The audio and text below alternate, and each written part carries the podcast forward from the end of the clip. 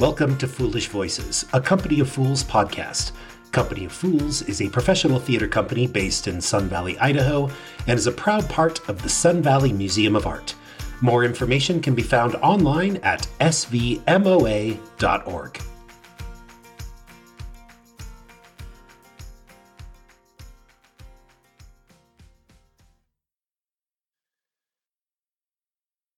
Welcome to Foolish Voices. I'm Scott Palmer, producing artistic director of Company of Fools. And on this show, we talk to a wide range of theater artists, both here in Sun Valley and all across the world, about how the current global health crisis is impacting their work, about their creative lives, and about their hopes for the future of our art form.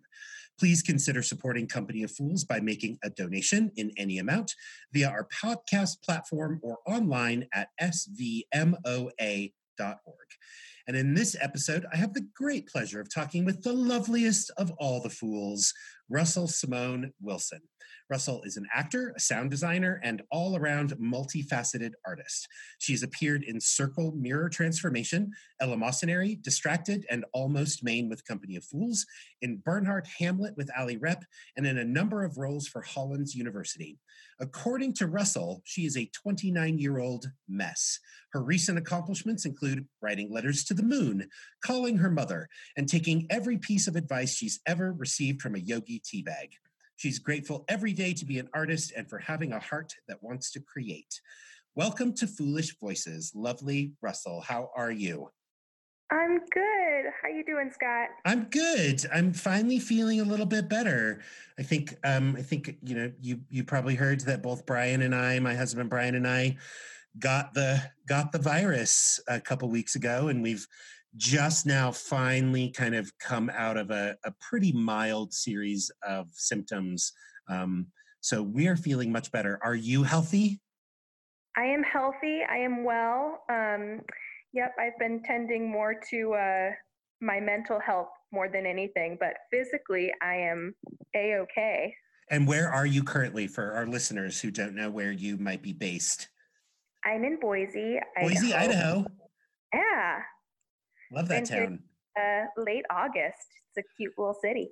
It is a cute little city. So, and you've been doing you've been doing some cool stuff. You, you not only work at a grocery store, but you're also doing artistic work, right? Yeah, I am. Um, I was doing a little bit of theater when I uh, first got into town, and um, then I've really been kind of getting into the slam poetry scene here, which has been a blast. Um, Tell me tell me all about that. You, in fact, you actually have done pretty well for yourself recently, if I remember correctly. Yeah, it's been it's been really good. Um, so yeah, was was going regularly, competing and uh, scoring pretty well, and um, I ended up winning the the Grand Slam uh, for 2020 and was going to be performing at a Storyfort, which was going to happen in March, has been pushed to September. Um, so yeah, you know, wait, waiting on that one, but it's been it's been fun to to write and perform here. It's it's a lot different. I was living in Austin, um, Texas, for the past couple of years, and uh, it's it's nice to be in a smaller community and and create in a more sort of intimate way. So, for people who don't know what slam poetry is, will you give us kind of the 50,000 foot view of what a slam poetry competition is and why what what what did you have to do to win and all that kind of stuff? It's um it's just performance poetry. Um it's essentially it's a it's a lot like theater. Just take take a monologue and and that's what you're doing. Um you go it's uh usually three rounds. Um and depending on where you are, it's about 10 to 14 poets. Uh, you have about three minutes and 10 seconds to perform a piece. Um, if you go over than that, you lose some points. And um, you get judges that are randomly chosen from the audience who sort of score your piece from zero to 10. Um, and then you progress as the rounds go on, depending on on how well you score. Um, and over the year, you accumulate points um, essentially. So if you win second place uh, in a slam, you get, I believe, two points. Um, third place, I believe you win three, and you just sort of start to accumulate. Each time you place, I guess you accumulate more points. Um, and if you are in the top whatever uh, poets at the end of the year, um, you're invited to participate in some of the closed slams. So it's an invite only. Um, and you compete for a whatever that, that grand prize is, um, whether it's competing at a national slam or in this case, it was competing uh, to perform here at uh, Treefort um, in Boise. And um, yeah. So, so, so, you won it. You won. You won it. Won. and you won. I did. You're so um, awesome. I was really. I was surprised. It was super fun. Um, there were a lot of really really lovely poets who performed that night. So I, I feel really grateful. Um, but it's such a interactive experience, which I love so much. The audience is encouraged to let you know exactly how they feel about your piece while you're performing. And, and what what format does that take? Do they boo? Do they applaud? Do they hiss? It tends to be a pretty positive environment. So Good. Uh, try and support whatever poet you know, it's it's all about supporting the poet. Um, so yeah, it's a lot of clapping. You might get some some snaps. You might get uh, some some verbal cues. It's just nice. It's um, it is direct energy that you're receiving from who you're performing for. Uh, it's kind of addicting in that like theater in that way exactly it's exactly like that yeah so, but so Treefort, uh, they've they've pushed back the uh, the sort of the poetry celebration until later in the year. I, I'm I'm assuming that a lot of our colleagues in Boise in theater and poetry and dance and music, they're all sort of currently also pushed all back until we figure yeah. out what's going on. I think it's pretty much what's going on all over the country in terms of of groups like that, um, a lot of shows had to close early. Um, and it's, yeah, some are completely up in the air. I think some have set tentative dates that they'll try and and resume um, work. But yeah, it's an interesting it's an interesting time. Everything's sort of at a standstill right now. And are you finding that as a poet and as an artist, are you finding that challenging or is it feeding you in some interesting way? I think um, as a, the the part of me that that is like a, an artist and, and, creates has been doing fine. I've had um, it's been a wonderful time to write. Mm-hmm. Um, and so I've really been taking advantage of that, and it's it's such a strange time right now. It's everything looks a little bit the same, but everything feels so different. And it's you know it's strange. I'm I'm taking a, a couple of days off from work right now, but I my work routine is the same as it's always been. Um, I work at Trader Joe's, so I I'm still working full time, so my my brain has sort of gone into um, quarantine mode, but my my daily routine looks more or less the same. So it's it's been interesting to to write from that perspective. That must be really stressful. Is that stressful? Yeah, it is. I'm, yeah, yeah, it is. Okay, good. I'm really lucky that I work for a company that um, I feel really valued as a human being. Um, some of my my friends I know uh, work for employers who where they they don't quite feel that way. They don't quite feel taken care of. Um, and uh, like just recently, I, I was really stressed. I was I was really having a hard time going into work um, every day. It was it was stressing me out, and um, I was able to talk to one of my managers and um, about taking taking a week off and all that was said was whatever you need we will take care of it um, just tell me what you need and so yeah, I've been I've been lucky in that way. That's great. But That's great. What is it? What is it bringing up for you in your writing? I mean, are you are you finding yourself drawn to new themes? Are you commenting on our current circumstances? Are you trying to avoid discussions of the global pandemic? Or I I've definitely leaned into that a little bit more. It's funny. I'm I'm not um, unaccustomed to anxiety. Um, but my anxiety has always been more insular and uh, more based around social anxiety. I, I, I, haven't ever really tended to go towards the more catastrophic um, anxiety, but but I have recently. Um, and so I, I've wanted to to lean into that. I've also noticed for years my writing has been so self-focused.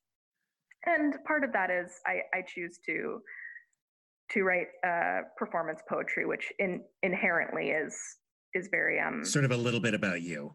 Yeah. yeah. it's it is. It's it's a very self-centered form. Um and I really wanted to focus my work on a world that is bigger than me because this world is so much bigger than me. Um and so I've I've been trying to to focus that into my writing a little bit, um, and it's been it hasn't been too hard.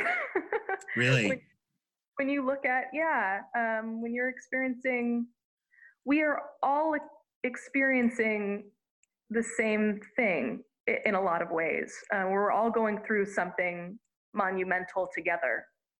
Um, and so it it's been easier to look outside of myself right now. Mm-hmm.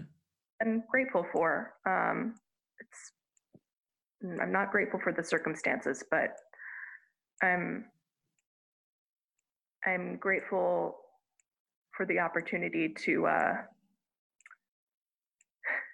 to remember that my world is is so much bigger than me and and what I go through in, personally. You know. Yeah, that's great. I love that. That makes me that makes me happy. I mean, obviously, I'm not happy that we're all trapped in our houses and that you have to go to work. I bet none of that makes me happy, but, um, but I am. I mean, I think I don't know if you're finding this, but you know, we both of us work in a in a fairly self-centered industry when it comes to theater, right? Like oh. it's it's so much about what we do, and it's about the characters, and it's about our personalities and our egos and all that kind of stuff. And I have been really struck in the last few weeks about how many people are just checking in and how generous people are being and how and how much authentic concern people are sharing with each other. Um, and in theater that can sometimes not necessarily we don't have a lot of time or energy to do that. So there is something there's something uh, comforting um, about just that that innate human desire to kind of check in and and be connected to each other in new new ways. Yeah absolutely. What what has your work as an actor how is that um how has that impacted your approach to your writing? I mean you're a very you are a very talented actor and you've got really great training and lots of great experience. Um so what how has that informed your life as a poet? Um i think gosh there's it it helps. Um, I think acting has helped me find um, comfort and stillness in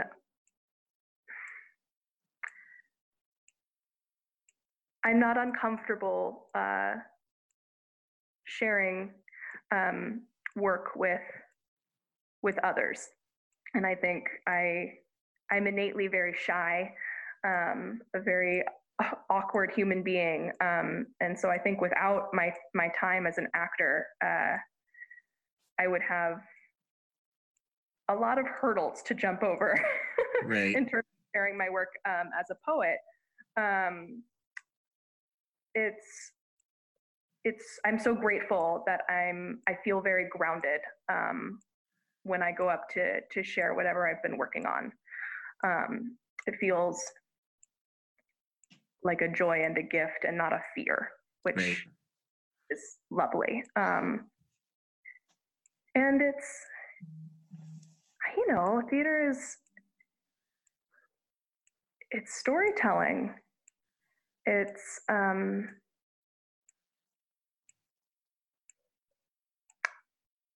yeah, it's it's it's sharing stories, and um, you you learn how to to open yourself up that way when you're on stage in whatever capacity and i think that's sort of infiltrated into my writing and then in my performance of of my writing. Great that that's good. I'm glad it's useful. Some people some people who are like yeah I did theater for a couple years didn't do anything for me. So i mean at least you oh, got oh, something out of it. I know right? You i mean you have a long long history of connection to the theater my friend don't you? You you come you come from local uh, sort of theatrical royalty uh, in your family. Tell us a, a little bit about how, how you are connected to company of fools um, well my parents are, are both theater artists and um, when i was just a baby they founded Company of Fools in, in Richmond, Virginia, um, and then had an opportunity to um, move that company into the Liberty Theater in, in Hailey. Um, and so when I was five, we took a leap of faith and packed everything up and drove across the country and set up shop.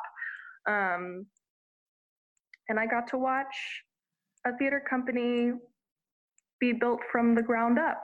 Um, I remember when the the Liberty was still being used to show movies, so we would split the time. I remember some of us would would still work the projector um, and show you know whatever second run movie we were doing at the time, um, and then in the evening we would have um, rehearsal or and you see the space start to transform and yeah you see this little company start to build. And uh, yeah the liberty theater was my other home. I spent more time in that building than i did in my house. Um, i remember my mom setting up a sleeping bag and a little tv in one of the dressing rooms and um, i would i would hunker down for the night uh, during their shows and I'd, I'd listen to them in the monitors and yeah. And, and keep as quiet as possible. yeah. or they would make me like they would make me repeat lines as a kid that I didn't know what they meant. Um, so they'd have me quoting things from Sideman or um, you know, I'd be seven years old telling people to keep it in their pants and uh oh, you know?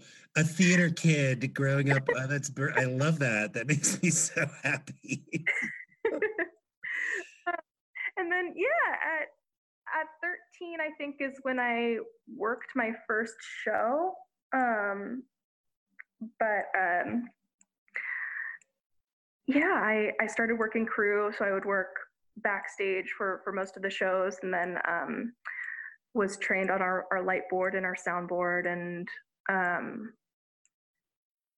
I I worked most of the shows from when I was 13 until when I left for college. Um, and even then, when I was home, I I knew I had work um, whenever I was home, which was yeah, I was never not there. So I never like worked retail when I was growing um, I feel, yeah, really fortunate in that way. I, I don't think I ever had a normal job. Even, yeah, I was always working at the theater. Um, and then when I graduated school, I immediately went into um, working. I did a six month tour with Virginia Rep. And then from there i immediately went to work for a theater company in colorado. And then um, you know it wasn't until i moved to austin that i worked something else. But yeah i've i've always been in a theater. Um, always always that's it's it's amazing i mean having knowing your mom and having met your dad um I can only imagine that there was no other choice for you. they are passionate, dedicated. Uh, some might describe it as ethically obsessed theater artists, uh, right? Yes. Yeah. I mean, it. It just you know when it it feels like home, um, and it was always where I was happiest and most comfortable. And um, I I remember feeling. Uh, really proud um, as I was being trained in, in various parts of um, of the theater. I I remember um, Ko, who uh, is our, our stage manager at, at Company of Fools. Um, she trained me, and one of the first things she sort of made sure to tell me is that this is um,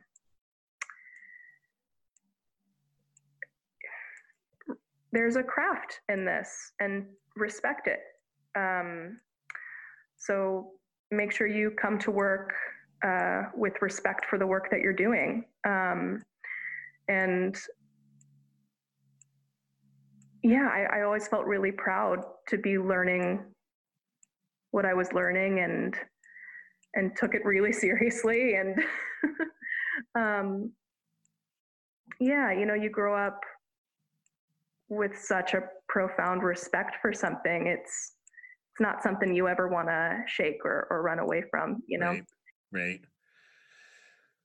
I mean, it's it's such an interesting idea for me to sort of hear you say that you kind of grew up at the same time the theater grew up, right? Like as you starting at five years old and the theater company had just sort of started, and as you grew, so did the theater grow. You were there for you know all the bumps and bruises all the joys and all the tragedies all of that stuff just alongside your own growth as a person right yeah absolutely um it's it's crazy too because you know when you're when you're growing up it all feels like it's taking forever um time moves so slowly and gradually and and i think i it's the same when you're watching a this little theater company grow up too. Um, you don't even notice that it's changing until you've taken some space from it and you come back and it's it's different. It's all um, grown up. it's all, grown, grown up. up. Yeah. Yeah. What are you what what kinds of things are you are you thinking in this time as you're pondering sort of your connection to the larger world and you know I, I mean all of the stuff that it's given us time to uh, to consider. Are there things that are coming up for you as you think about the future of Company of Fools and the future of the Liberty and the future of theater as an art form? I guess I haven't I don't know what it will will look like in terms of um, like logistically how theater might change. Um, but I think the thing that will will always be true is this need to create and share the human experience. Um, and as I, I look at what's going on in the world right now, and you know, we we need it. we need theater artists, I think, more than ever right now. Um, to start to share what we are all experiencing. Um, and uh, yeah, I've been thinking about that a lot. I've been thinking about what the content will look like um, and what I don't know as people plan their seasons, you know what what that might look like. Um, tapping into i think what what we feel our our communities need mm-hmm. um yeah i don't know I, I don't know and that's that's i've been thinking about that too i think um all of the unknown uh, which I think can can lend itself to uh, a very fearful place, but I don't think that it has to. I think the more um, the more we lean into this sort of open door, um, this unknown space,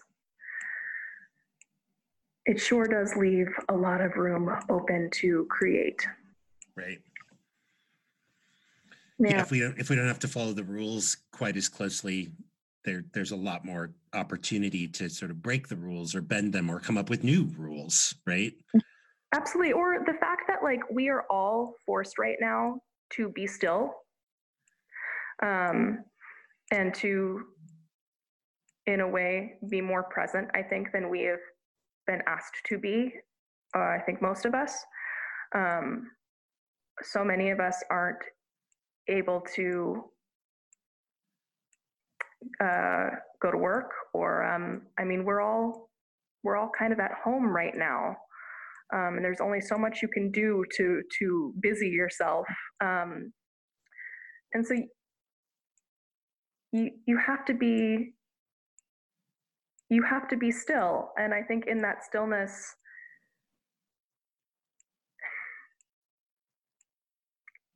you can start to really observe i think. Um, and i'm so curious to see what what um, art comes from that i mm-hmm. think. Yeah i think that's what i'm most excited about. Um, yeah, it's interesting. I was having a conversation with a friend of mine a couple of nights ago, and and she was telling me that there's this enormous amount of pressure on professional theaters to go online, to create online content, to sort of do streaming work and you know all of that and she was saying to me oh my god i got I, I was stuck at home for two weeks and i got all caught up in this drive to throw theater online right just put as much stuff ah.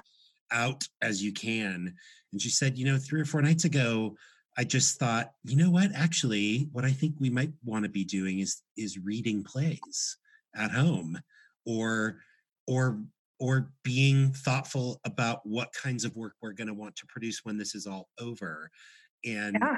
you know and sort of being caught up in the urgency of creating and the demand to sort of constantly be in front of people um, she was like I, it was there was just this profound moment where she said i just stopped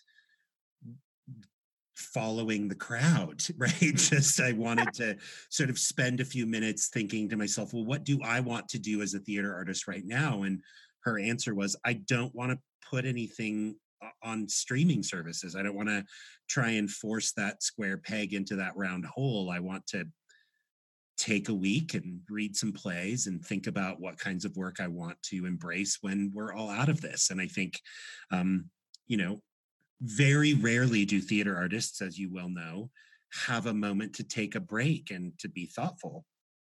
Oh God, I know. I that's so cool um, that she's doing that.